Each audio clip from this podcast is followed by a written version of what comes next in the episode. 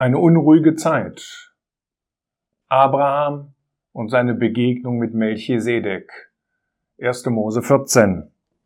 Dort heißt es in Vers 1, und es geschah in den Tagen Amraphels, des Königs von Sinea, Ariochs, des Königs von Elazar, Kedolaomas, des Königs von Elam und Tidals, des Königs von Gojim, dass sie Krieg führten mit Bera, dem König von Sodom, und mit Birscha, dem König von Gomorra, Shineab, dem König von Adama, und Shemeba, dem König von Zeboim, und mit dem König von Bela, das ist Zoa.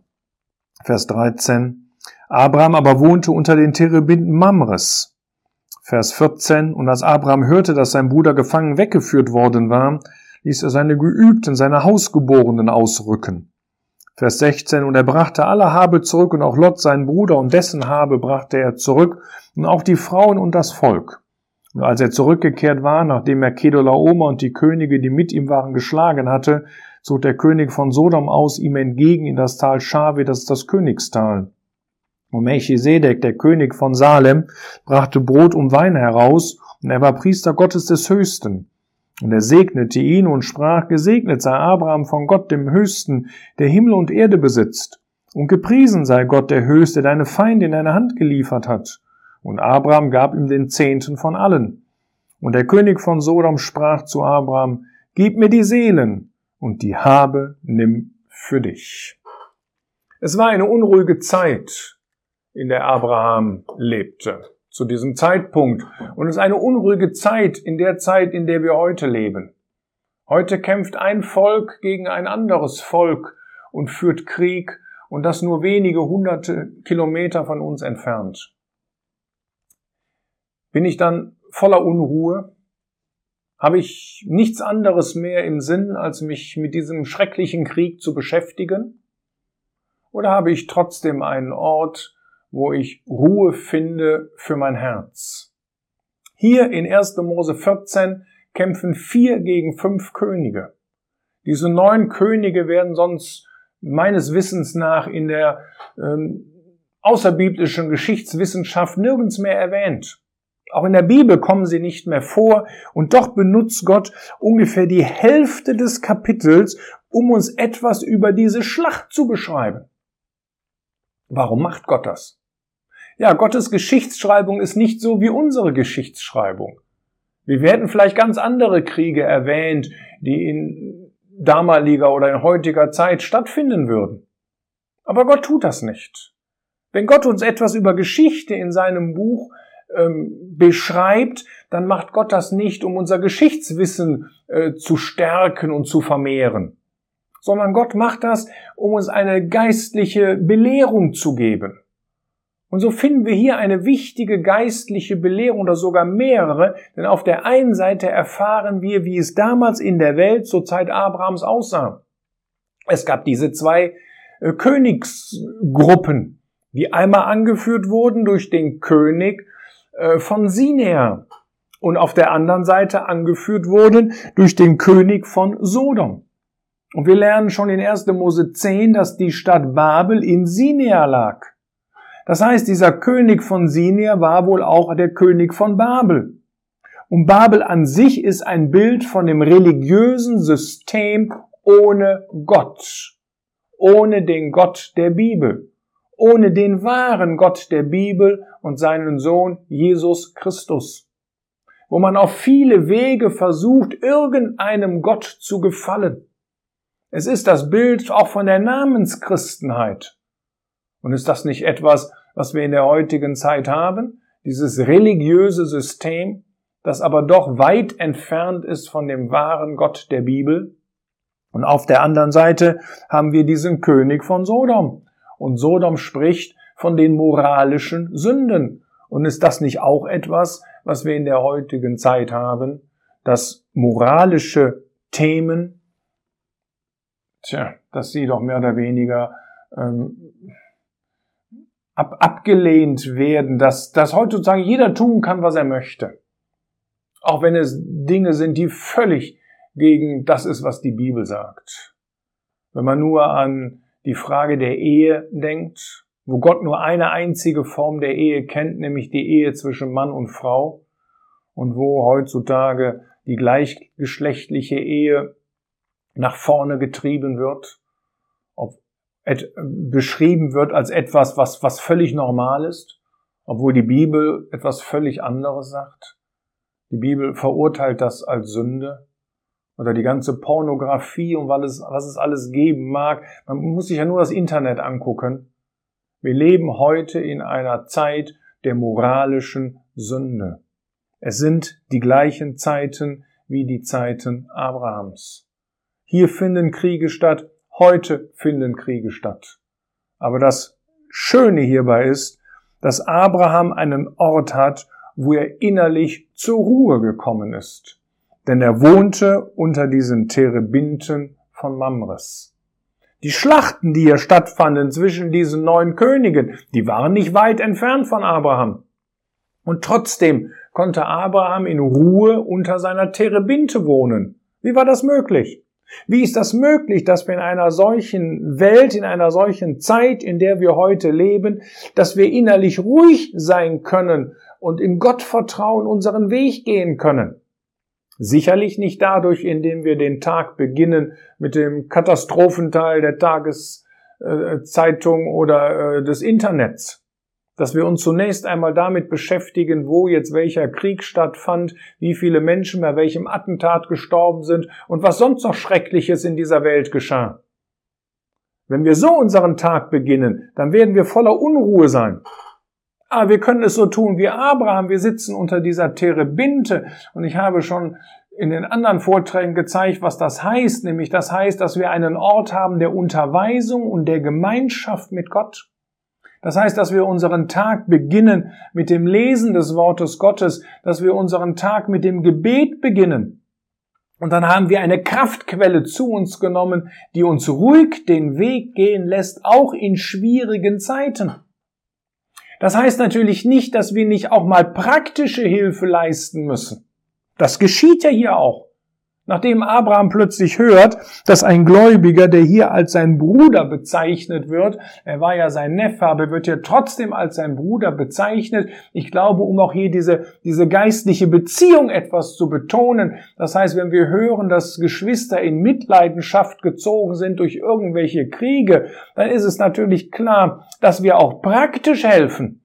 Aber trotzdem ist hier die Reihenfolge sehr bemerkenswert. Es war zuerst die Terebinte, worunter Abraham wohnte, und es war dann, dass er hörte, dass Gläubige in Gefahr sind und dass er sich darum kümmerte, um Lot aus dieser Situation wieder zu befreien. Und dazu hatte Abraham Geübte bei sich zu Hause. Hier steht interessanterweise nicht Diener, hier steht auch nicht Soldat, sondern hier steht geübte Experten oder Fachleute. Der Gott benutzt hier extra so einen Ausdruck, dass wir ihn leicht auf unsere Zeit übertragen können. Was ist ein Geübter? Was ist ein Fachmann? Vielleicht jemand, der jede Art von Panzer und Kampfflugzeug beschreiben kann und weiß, wie stark sie sind und wo ihre Schwächen sind? Nein, ein Geübter, ein Fachmann ist hier jemand, der sich im Wort Gottes auskennt. Es ist ein Experte auf diesem Gebiet. Und meine Frage noch einmal, bist du so ein Experte, so ein Bibelexperte, dass du dich so intensiv mit dem Wort Gottes beschäftigst, dass du die Gedanken Gottes kennst, dass du das, was du liest, dass du es unter Gebet mit Gott besprichst, damit das nicht nur in deinem Verstand, sondern auch in dein Herz hineindringt. Solche geübten, solche Fachleute müssen wir sein im Umgang mit dem Wort Gottes. Und dann können wir auch Siege hier in dieser, auf dieser Erde, ich sag mal, geistliche Siege erreichen. Und Abraham siegte, er brachte Lot und seine ganze Habe wieder zurück. Wenn man natürlich einen solchen Sieg errungen hatte, dann ist die Gefahr sehr groß, dass man mit stolz geschwellter Brust zurückkommt, sich auf die Schulter klopft und sagt, ey, guckt mal, wie, wie gut war ich. Was hab ich alles erreicht? Gut, dass ich mich darum gekümmert habe.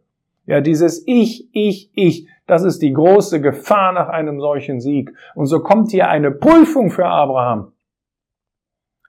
Was können wir daraus lernen? Und das ist das, was Abraham tut. Er gibt Gott die Ehre. Gott ist derjenige, der diesen Sieg errungen hat. Es war ausschließlich die Gnade Gottes, die das bewirkt hat. Und das ist etwas, so wie wir auch zu Gott kommen müssen. Und das ist etwas, was wir nach außen hin erzählen müssen. Nicht was wir getan haben, sondern was Gott in seiner Gnade durch uns, durch mich, durch dich bewirkt hat. Und dass das ausschließlich die Gnade Gottes gewesen ist. Dass er mir die Kraft dazu gegeben hat. Dass er mir äh, die Fähigkeiten dazu gegeben hat. Und dass ich in mir selbst keine Kraft habe. Und so kommen zwei Könige. Und der erste König, der losgeht, das ist der König von Sodom. Und dann plötzlich haben wir einen zweiten König und das ist der König von Salem. Und der zweite König, der König von Salem, der ist unvermittelt vor Abraham. Und wir werden gleich noch sehen, was das bedeutet. Aber zunächst einmal haben wir den König von Sodom, der zuerst losgezogen ist, aber nicht zuerst bei Abraham erschien. Aber als der König von Sodom bei Abraham war, da sagt er zwei Sachen. Das eine ist, gib mir die Seelen und das zweite ist, nimm die Habe für dich. Und da sehen wir, was der Charakter dieses Königs von Sodom ist. Es ist der Charakter des Teufels und er ist ein Bild von Satan. Denn das Kennzeichen des Teufels ist, dass er die Seelen haben möchte, um den Menschen abzuziehen von Gott und dafür zu sorgen, dass der Mensch gar nicht erst zu Gott kommt und sich bekehrt und dass der Teufel gleichzeitig versucht, den Gläubigen zu Fall zu bringen. Gib mir die Seelen, ich ergänze mal, damit sie ewig verloren gehen. Und Abraham die Habe nimmt für dich, damit ich dich durch diesen Reichtum anschließend zu Fall bringen kann. Das sind die Listen des Teufels. Und Abraham kann diesen Attacken, diesen Angreifen, Angriffen des Teufels widerstehen. Nicht aufgrund von eigener Kraft, aber weil er vorher gestärkt worden ist durch diesen König von Salem. Woher wusste Abraham überhaupt, was ist die gute und was ist die falsche Stimme? Er kannte doch beide Könige überhaupt nicht. Nun, man muss nicht jeden Mist in dieser Welt kennen. Man muss nicht jede falsche Lehre kennen. Man muss nicht jedes, jedes Schlechte in dieser Welt kennen. Dann wären wir unser ganzes Leben lang damit beschäftigt. Und wir hätten keinen Segen davon. Das, was wir kennen müssen, das ist die gute Stimme, die wahre Stimme, die richtige Stimme, die Stimme des Wortes Gottes. Gott sagt einmal, meine Schafe hören meine Stimme und sie folgen mir. Und so kannte Abraham die Stimme Gottes, denn Gott war ihm mehrmals erschienen und Abraham hatte seine Terebinten, wo er Gemeinschaft hatte mit Gott. Und so wusste er genau, was ist die gute Stimme und was ist die falsche Stimme.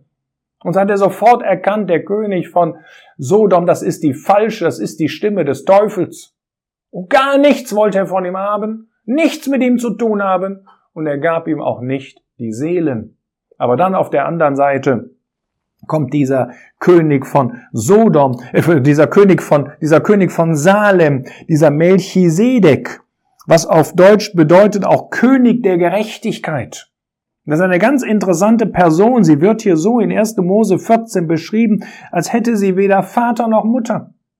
Als hätte sie keinen Geburtsbeginn und auch keinen Tod. Er tritt urplötzlich auf. Und wir werden gleich noch eine Stelle in Hebräer 7 sehen, die darauf Bezug nimmt und wo uns gezeigt wird, worum es hier geht. Dieser Melchisedek ist ein Königpriester und damit völlig zu unterscheiden von dem Priestertum Aarons, der aus dem Stamme Levi stammt. Der Stamm, der Stamm Levi war sozusagen der priesterliche Stamm. Der Stamm Juda hier ist der königliche Stamm. Das heißt, wir haben hier einen Priester einer völlig anderen Art und auch das Priestertum ist völlig anders als das aaronitische Priestertum. Die Unterschiede zeige ich gleich noch. Hier kommt dieser König von Salem. Und das Erste, was er macht, ist, dass er Abraham stärkt. Er bringt ihm Brot und Wein heraus. Salem heißt Frieden. Melchisedek, König der Gerechtigkeit. Das sieht man schon ein klein wenig, auf welche Zeitepoche das einmal hinweisen wird, nämlich auf eine Zeitepoche, die noch gar nicht angebrochen hat, auf das tausendjährige Reich. Aber zunächst einmal sehen wir, dass er kommt und dass er Abraham etwas gibt. Das heißt, sein Wirken ist mehr von oben nach unten und nicht von unten nach oben. Er segnet Abraham auch. Und anschließend ähm, gibt Abraham ihm den Zehnten von allem. Das ist erstmal soweit hier der geschichtliche Bericht. Das heißt, Abraham ist jemand, der, der hier diese Melchisedek etwas gibt und der gleichzeitig etwas von Melchisedek empfängt. Danach verschwindet Melchisedek aus der Geschichte. Erst im Psalm 110 finden wir ihn noch einmal wieder. Gleichzeitig empfängt Abraham durch Melchisedek eine neue Offenbarung von Gott. Denn er erfährt, dass Gott der Höchste ist, wieder ein Name, ein Titel des Herrn Jesus im tausendjährigen Reich, der gleichzeitig Himmel und Erde besitzt, der auf der einen Seite der Schöpfer aller Dinge ist, aber dem auch die gesamte Schöpfung gehört. Er ist der Eigentümer dieser Schöpfung der gleichzeitig auch die ganze Schöpfung in seiner Hand hält. Jedenfalls wird auf dieses Ereignis noch einmal Bezug genommen in Hebräer 7. Und in Hebräer 7 heißt es, denn dieser Melchisedek, König von Salem, Priester Gottes des Höchsten, der Abraham entgegenging, als er von der Schlacht der Könige zurückkehrte und ihn segnete, dem auch Abraham den Zehnten von allem zuteilte, der erstens übersetzt König der Gerechtigkeit heißt, dann aber auch König von Salem, das ist König des Friedens, ohne Vater, ohne Mutter, ohne Geschlechtsregister, weder Anfang der Tage noch Ende des Lebens habend, aber dem Sohn Gottes verglichen, bleibt Priester auf immer da. Schaut aber, wie groß dieser war, dem selbst Abraham der Patriarch den Zehnten von der Beute gab. Und zwar haben die von den Söhnen Levis, die das Priestertum empfangen, ein Gebot, den Zehnten von dem Volk zu nehmen nach dem Gesetz. Das ist von ihren Brüdern, obwohl sie aus den Ländern Abrahams gekommen sind. Also wir haben hier einen Königpriester vor uns ein anderer Dienst als das aaronitische Priestertum. Denn das aaronitische Priestertum, die Priester, die dort wirken, stammten alle aus dem Stamm Levi, aus dem priesterlichen Stamm. Während Melchisedek aus dem königlichen Stamm stammt, aus dem gleichen Stamm, aus dem auch der Herr Jesus stammt. Dann war das Priester, der Priesterdienst Aarons und seiner Söhne endlich denn sie starben und dann wurde der nächste Priester. Bei Melchisedek war das anders. Er wird uns so beschrieben mit einem ewigen Charakter. Dann wirkte das Priester, der Priesterdienst von Aaron, der wirkte von unten nach oben. Das heißt, er nahm etwas von dem Volk und brachte es zu Gott. Siehe zum Beispiel die ganzen Opfer, die dargebracht wurden. Bei Melchisedek war es völlig anders. Er nahm etwas aus der Gegenwart Gottes und brachte es zu Abraham. Er segnete Abraham, er sprach gute Worte, die er von Gott empfangen hatte und gab sie Abraham. Wir sehen also, dass die Unterschiede zwischen diesen beiden Priesterschaften sehr groß sind. Dann haben wir den Zeitpunkt, äh, wann dieser Priester ähm, ähm, öffentlich wirken wird. Er ist Priester Gottes des Höchsten. Das ist der Name Gottes im tausendjährigen Reich. Dann wird er genannt als der König der Gerechtigkeit. Das ist die Regierungsart Gottes im tausendjährigen Reich. Das heißt, wir haben hier ein Bild auf das Königpriestertum des Herrn Jesus, besonders im tausendjährigen Reich. Dann bekommt Melchisedek von Adam den Zehnten. Und Melchisedek segnet selbst Abraham. Was heißt das? Zu dem Zeitpunkt, als Abraham Melchisedek den Zehnten gab und als Melchisedek Abraham segnete, war Levi schon prophetisch gesehen in seinen Lenden. Was heißt das? Wir lesen einmal im Hebräerbrief in Kapitel 7, Vers 11. Da steht das noch einmal, denn er war noch in den Lenden. des Vaters, als Melchisedek ihm entgegenging. Und in Vers 6 von Hebräer 7, nein, Vers 7, ohne allen Widerspruch aber wird das Geringere von dem Besseren gesegnet. Das heißt also, Melchisedek war höher als Abraham. Da aber Levi zu diesem Zeitpunkt schon in den Ländern von Abraham gewesen ist, war Melchisedek auch größer als Levi. Also ist die Ordnung des Priestertums Melchisedeks höher als die Ordnung des Priestertums Aarons. Das heißt, wir haben hier den König, Priester, Jesus Christus, wie er uns bildhaft vorgestellt wird. Der Sohn Gottes wird hier als ein Priester nach der Ordnung Melchisedeks beschrieben, wie er als ewiger Königpriester vom Himmel aus sein Volk im tausendjährigen Reich segnen wird.